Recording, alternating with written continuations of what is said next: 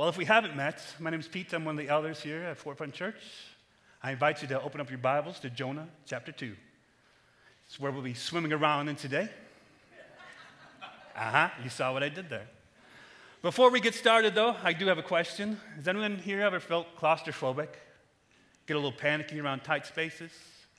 Some of you? Yeah, you know, my father in law, he gets a little weirded out when it comes to elevators. And you know, DNA is a funny thing because now my son, well, he gets a little weirded out when it comes to elevators. Thank you for that one, Papa. But for me, for me, it's this here. This here. This uh, capsule, O Death, that's coming along, it's called the Wolftail Water Slide down in Colorado Springs.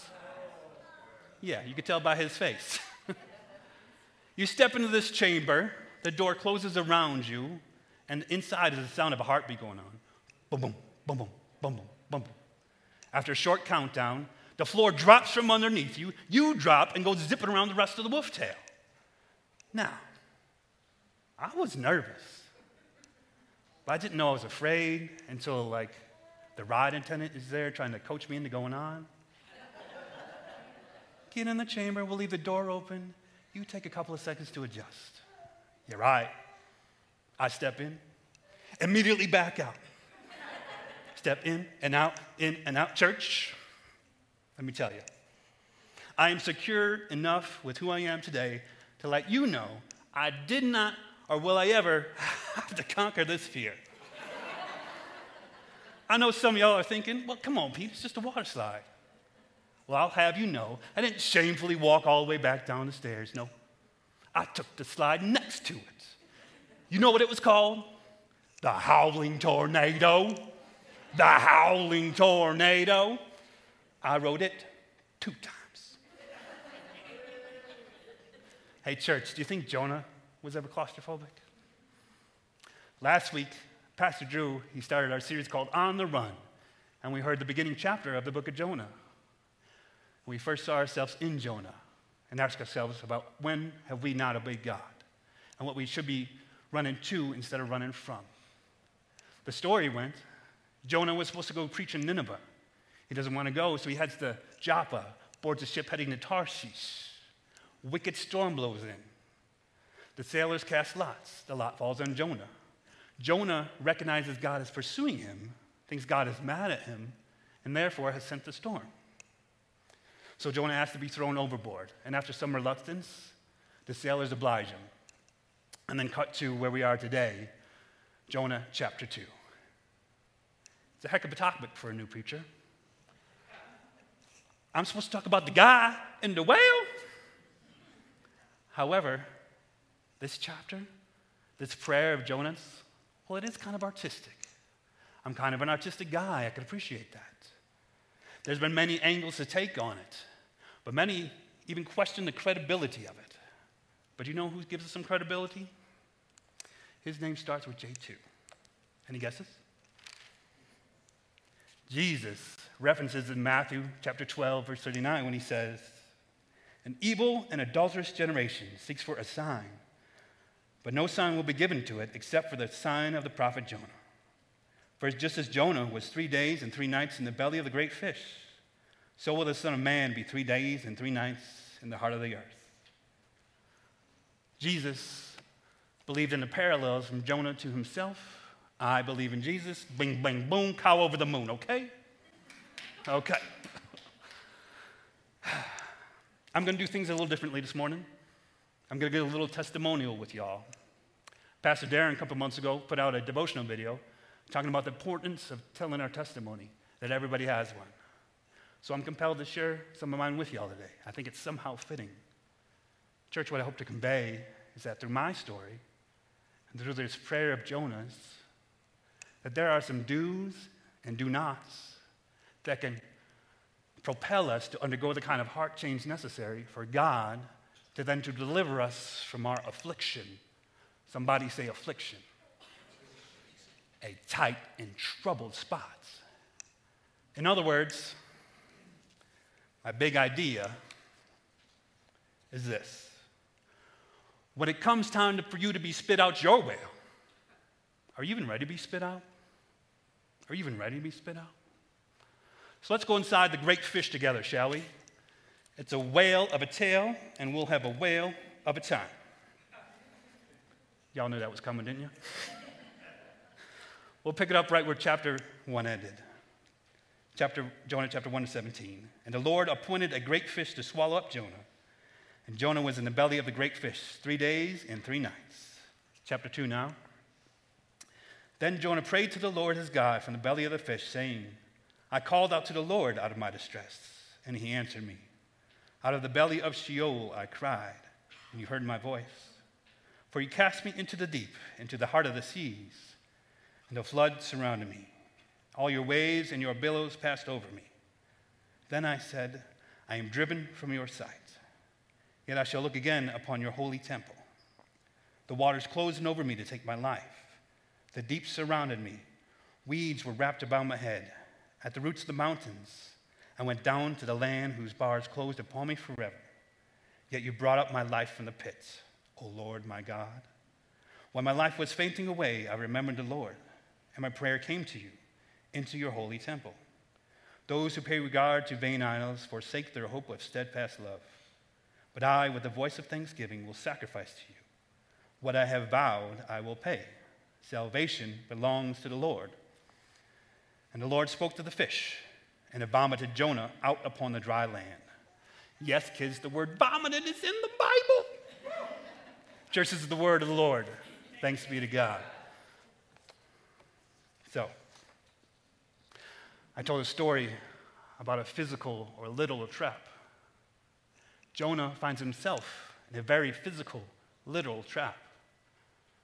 But what was put on my heart and what my testimony is most like is an emotional, mental trap. That is to say, have you ever felt trapped inside yourself? Follow me here.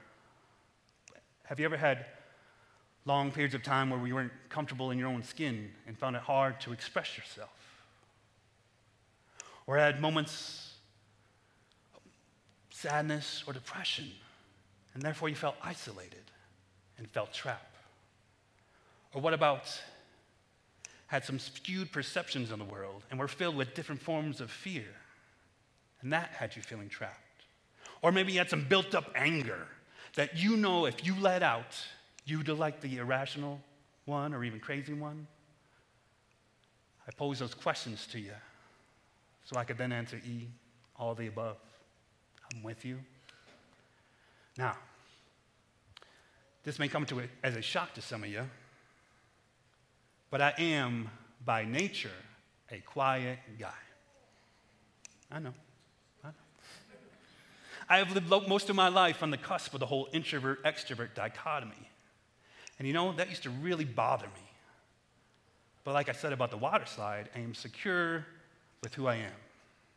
Well, that church, that has been a journey. And it took finding Jesus in that journey. Started out, you know, being a little timid, I felt as I was always competing with different groups of people. It was a lot of hard work just to be what I thought what normal was, and I'd be failing at it. Oh, yeah. I, uh, I played a comparison game way before social media made it cool, and probably was an expert at codependency too. You tell me how to feel. I uh, stayed in some not so good friendships because of that and some not so good relationships because of that. But occasionally, a moment would break out that I would capitalize on. Kind of like the uh, alley oop shot in basketball, where one player tosses the ball up next to the goal and a teammate slam dunks it in. I needed social alley oops. Like, oh snap, is Quiet Pete tearing up the dance floor at the party or the club? Or is Quiet Pete singing karaoke? It is when these moments were too few or far between that I would, uh, that fear would kick in. And I felt others had expectations of me that I wasn't fulfilling. Or even worse, I had expectations of myself that I wasn't fulfilling. Then I would start to not like me so much. And that sadness and depression would kick in. or jealousy would rear its ugly head, and that would turn into anger, and I started not liking others so much. While all this was happening while I was on the run from God's pursuit of me. I started out at a Presbyterian church, but after about youth group age, I stopped going to any church for quite some time. So, how do we break out? Well, I've only gotten into some bad stuff that we'll talk about more in a moment. But this leads me to my first point. We got to recognize the rut. Yes, there's a to be continued here. I feel there's some significance in the separation. But Jonah recognizes the rut he's in. In fact, he describes it beautifully, even gets a little dramatic with it. Let's look at verse 2. Verse 2 I called out to the Lord out of my distress. What way to be, Jonah? I don't know how many times that I forgot pray, to pray or calling out to the Lord as a first response in moments of distress. I probably try to gather up more information first. Back to verse 2. Out of the belly of Sheol I cried. This word Sheol here is an interesting one, especially for our Hebrew nerd back there. It means the unseen world or land of the dead. Another translation is it is about a low point as one can get. It is used in conjunction with another word from the Hebrew text called yarad, which means to descend. Jonah went down to Joppa, went down into the heart of the ship, gets thrown overboard, goes down into the heart of the seas, and then down into the fish when he reaches Sheol. When I said I got into some bad stuff earlier, well, I started drinking at a young age. And it had progressed down, down, down, until it reached a point where it had more control over me than I had control over it. The things I thought alcohol was doing for me, well, it wasn't doing for me anymore. But moving on. Verse 3 The flood surrounded me. All your waves and your billows passed over me. Verse 4 I am driven from your sight. Recognizing the rut is that lesson we had to learn the hard way, or that hard pill to swallow, or in the whale's case, hard Jonah's to swallow. Yeah, I said it. I had to learn that all that self pity and that self loathing was still forms of selfishness. And selfishness takes us away from loving God and loving others. Recognizing the rut may be seeing that our relationship with the Lord isn't as good as it could be in these moments. And we feel like we're separated from God. We simply must plug back in, but we'll come back to that. Jonah has it a little twisted, though. It must be the weeds wrapped around his head in verse 5. Let's take a look at verse 5. The deep surrounded me, weeds were wrapped about my head. Man, God knows where you are. I see you, you see me. We may think we're too far gone in our affliction and that we're hiding out in our sin. But like Jeremy Camp sings, He knows, He knows. And how far will God's mercy go? Well, it'll go as far as verse 6 says to save our rebellious prophet. Let's take a look at verse 6. At the roots of the mountains, I went down to the land whose bars closed upon me forever. Yet you brought my life up from the pit. His mercy, church, well, it will go that far for you. Sometimes we don't want to recognize the ruts. We want to stay on the struggle bus because we know what to expect from the struggle bus. We are comfortable in our discomfort which segues to the rest of my first point. So here we go. We got to recognize the rut, dot, dot, dot, as the rescue. As I'm studying for this chapter, perhaps the greatest lesson of Jonah 2 is revealed to me that the whale is not the punishment, but the passageway for God to get Jonah where he wants him to go. And that Jonah 2 is where the justice of God, because he's still a just God, amen? Where the justice of God collides with the grace of God. That God may put a little drama in your life, a little disruption in your life, not to hurt you, but to change you. Not to punish you, but to pursue you. It's kind of like, it's kind of like the parental discipline as talked about in Hebrews. Hebrews chapter 12, verse 5 and 6 says, My son, do not regard lightly the discipline of the Lord, nor be weary when reproved by him. For the Lord disciplines the one he loves and chastises every son whom he receives.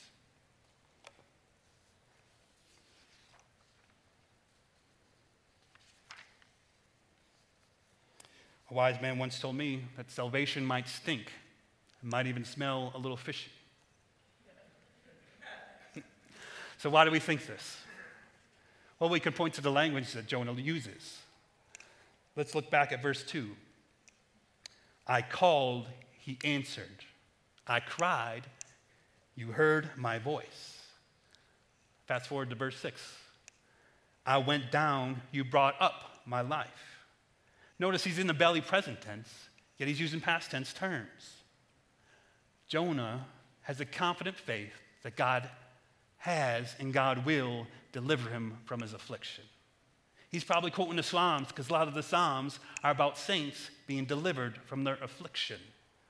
So, what does it tell us? As cliche as it sounds, God has a plan for you and me. The Bible is full about God having plans for his people. Jonah may have heard about God talking to Joshua, telling him to be strong and courageous, do not be fearful, for I am with you before going into Jericho. He may have heard God talking to Jeremiah, telling him, I know the plans I have for you plans to prosper you and not to hurt you, while the Israelites are suffering under Babylonian rule. Or Jonah may have heard about God sending in his angel and shutting the lion's mouth and not harming Daniel. We have all hopefully heard these truths and believe in them and God's plan for us, recognizing the rut as the rescue. And looking back on my story, there's very few regrets because it all has gotten me here. Jonah's story is about the sovereignty of God, but it is also about the providence of God, also. How God may, may put people, places, things in your life, in your way, to direct your ways. God summoned a great fish, but he also summoned a vessel of grace, as ungraceful or as uncomfortable as it might have been. And grace is an undeserved gift by an unobligated giver. I believe that God had thought for me to grow.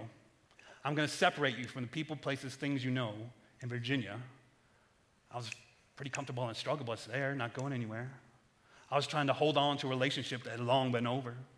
I was trying to hold on to youth that had long been over. And he says, I'm going to make you uncomfortable in a new place. So I believe that God, working through some friends of mine, brought me here to Colorado.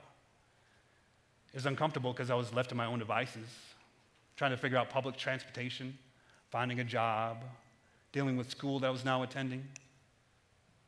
God was like, let's see if he'll rely on me. Which, if you're trying to rely on buses outside of city limits, God trying to tell you something. Them buses ain't coming, man. Them, them buses ain't coming. well, this brings me to my second point. We got to recognize the rut as the rescue. Secondly, we got to reconnect with and recommit to God. This should involve some repentance. There's been debate among scholars about whether or not Jonah was really repenting. Well, one definition of repentance is this Repentance is a godly sorrow that causes us to turn from sin and self to God and righteousness. Paul tells the Corinthians this in this, this in uh, 2 Corinthians 7 9. As it is, I rejoice, not because you were grieved, but because you were grieved into repenting, for you felt a godly grief, so that you suffered no loss through us. So I think Jonah gets it half right. No, he doesn't confess to his disobedience, but he does turn away from it and turns to God. Let's look at verse 4. Then I said, I am driven from your sight, yet I shall look again upon your holy temple. And then fast forward to verse 7. When my life was fainting away, I remembered the Lord, and my prayer came to you into your holy temple. Our repentance comes in times of despair. We catch a glimpse of our sinfulness, leading us to a point of bowing the knee when we realize God is what we need. So I think Jonah gets it half right. But also, something Jonah doesn't do here, I think is worth mentioning. Jonah doesn't try bargaining with God. He doesn't say, God, you get me out of here, I will do what you wish. No. How often do we try and bargain with God? I probably said this one plenty. God, if you'll just help me out with this hangover, well, I won't party like that again. Speaking of that parental discipline earlier, I have an eight year old son who likes to try and bargain his way out of a punishment. Do you mean all my screen time is taking away? Because I'm still owed 15 minutes of video game time from Tuesday. I still get that, right? All of it. All means all. In his turmoil, Jonah looks forward to getting back to church. Let's back, look back again at verse 4. Then I said, I am driven away from your sight, yet I shall again look upon your holy temple. We all had this run of a pandemic. And I know some of y'all were chomping at the bit to get back to church. Because what happens at church is you can look around and say, if he did such and such for so and so, surely he would do that for me. Or if he did what you call it for what's his faces, well, why wouldn't he do that for us? I got back to church. I would love to say it was this one, but that's okay. I got back and I saw those skewed perceptions and those fears dissipate. I believe that God summoned a vessel of grace for me to move, for me to get back to church and to meet somebody. Yes, of course, my Annie, she's great too, but I believe that God, God wanted Jesus and I to get reacquainted. He wanted me to hear how his son came and died for my sins in ways that stuck around this time. Back, at back to Annie for just a quick sec. She really was this kind of gifted companion to help navigate this newfound interest in all things Jesus. Confession moment here. I used to think Jesus was just a middleman, that he was unnecessary to have God in my life. I wasn't ready to be spit out. I wasn't ready. I wasn't ready. I finally got it, though. I finally got that He's the only way, the truth, the life, and that I was a sinner in need of a Savior. So a few weeks before I got married, I got rebaptized. It meant so much more for me this time around. if you're thinking about getting baptized and haven't yet, I highly recommend you take that plunge.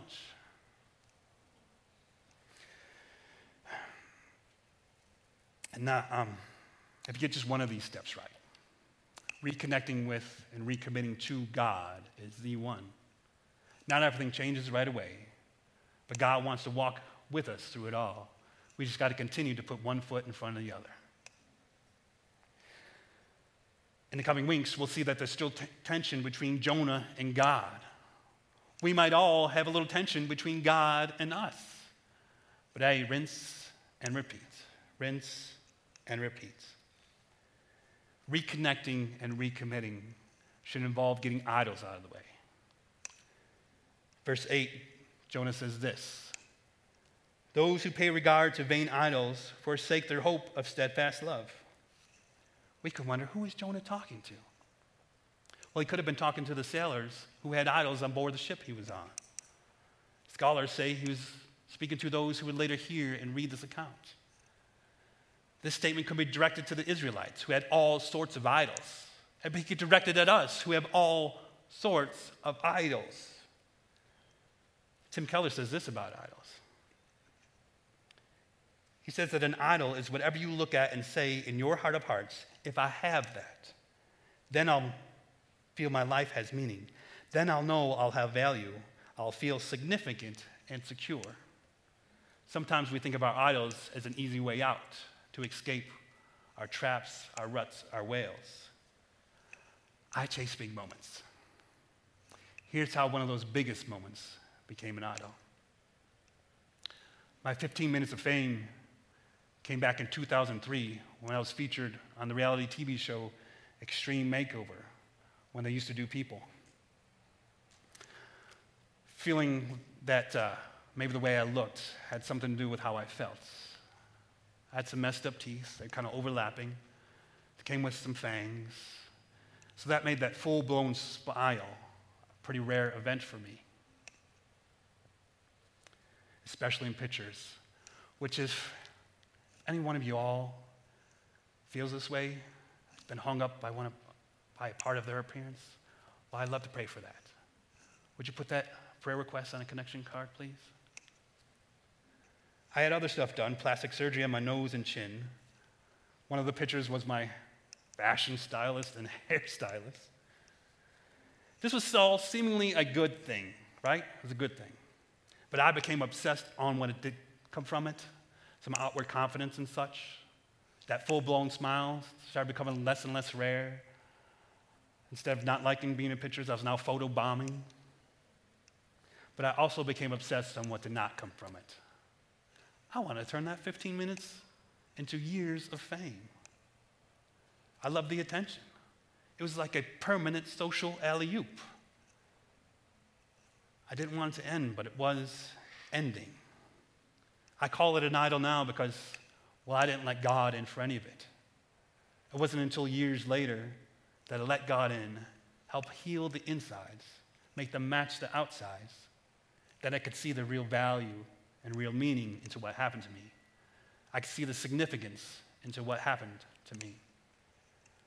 But moving along, we have recognized the rut as the rescue, reconnect with and recommit to God. And lastly, if we think we're ready to be spit out our whale, we got to raise a shout of praise. Jonah starts praying from a posture of worship. Let's look back at verse 6. Yet you brought up my life from the pit, O Lord my God. And then forward to verse 9. But I, with the voice of thanksgiving, will sacrifice to you. What I have vowed, I will pay. So, first, Jonah prays in his despair. And then within his prayer, he starts to worship. Well, now I'm just jealous of Jonah. Excuse me while I go moping off the Tarshish.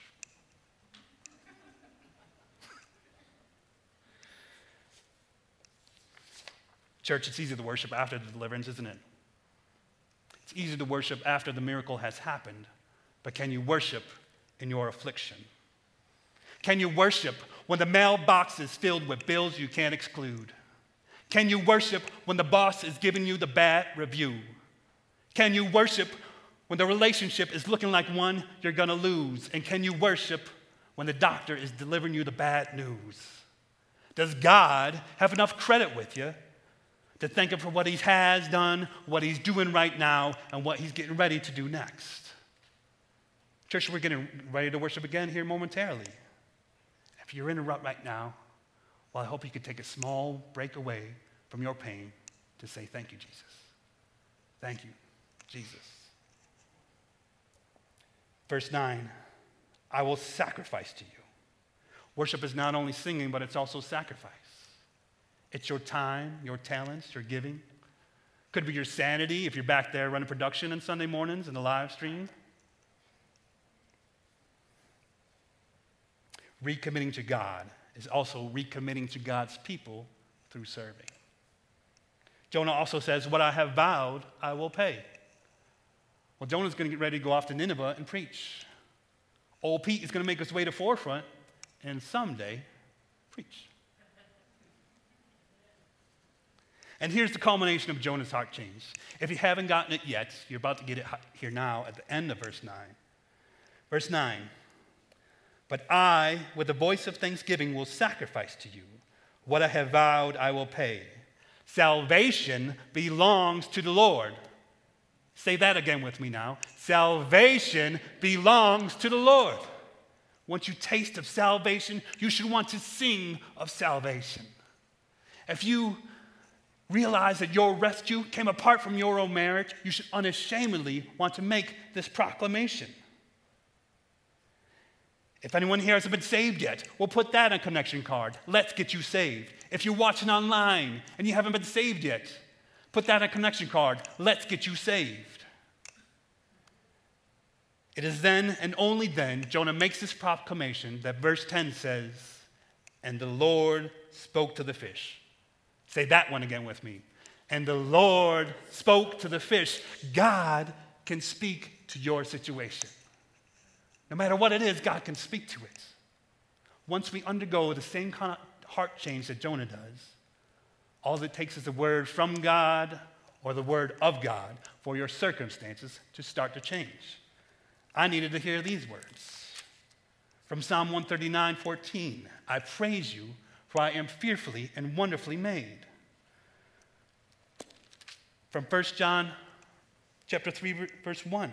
See what the kind of love the Father has given to us that we should be called children of God. And then Proverbs, Proverbs chapter 16, verse 7 says, If a man's ways please the Lord, he makes even his enemies be at peace with him. So, what did they tell me? That I, you, we are unique children of God. We ain't got to be anything else but that. We don't have to ultimately please anyone else but Him. Church, there's freedom in that.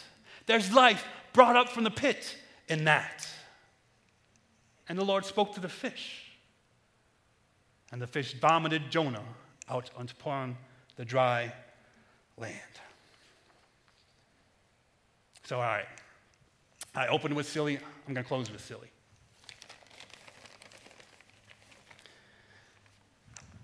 Does anyone ever here get easily grossed out, have a weak gag reflex? Sorry. Well, you know my Annie. Well, she's blessed with a hypersensitive sense, sense of smell. So, if one of our dogs has an accident, or had, perhaps even has vomited, well, let's just say she has a hard time cleaning it up. She goes in and, nope, starts back in and, mm-mm. Usually about the third time, well, I, I step in and say, oh, honey, let me finish the job. So I'm having this imagery. So now it's an illustration, but I'm picturing God watching us trying to clean up our own mess. And we're getting easily grossed out by it. We go in and we recognize the, as a rescue. Mm, mm-mm. We reconnect with and we commit to God. Nope. And the third time we raise a shout of praise. God steps in and says, Let me finish the job. You are spit out your well. You are clean, my child. So who's ready for lunch? Church, I hope you got something on today. But before I close us in prayer, y'all know I couldn't be up here and not do my thing, right? If you don't, what, don't know what my thing is, well, well, well, just bear with me for a moment, please. But it goes something like this. To be concluded, what is deep rooted in this prayer from the prodigal prophet, booted deep into the deep blue sea, is that this same conditioning through confinement of Jonah is the same conditioning through confinement found in you and me. And that it's not about the punishment, but the pursuit. And if we consider ourselves prepped from the rescue from the mundane, then we best be prepped with the prerequisite heart change.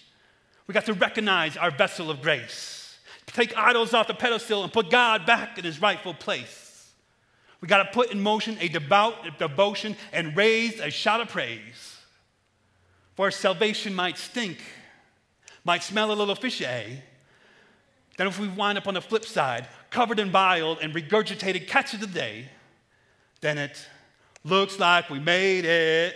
Look how far we come, my baby. Let's pray it out.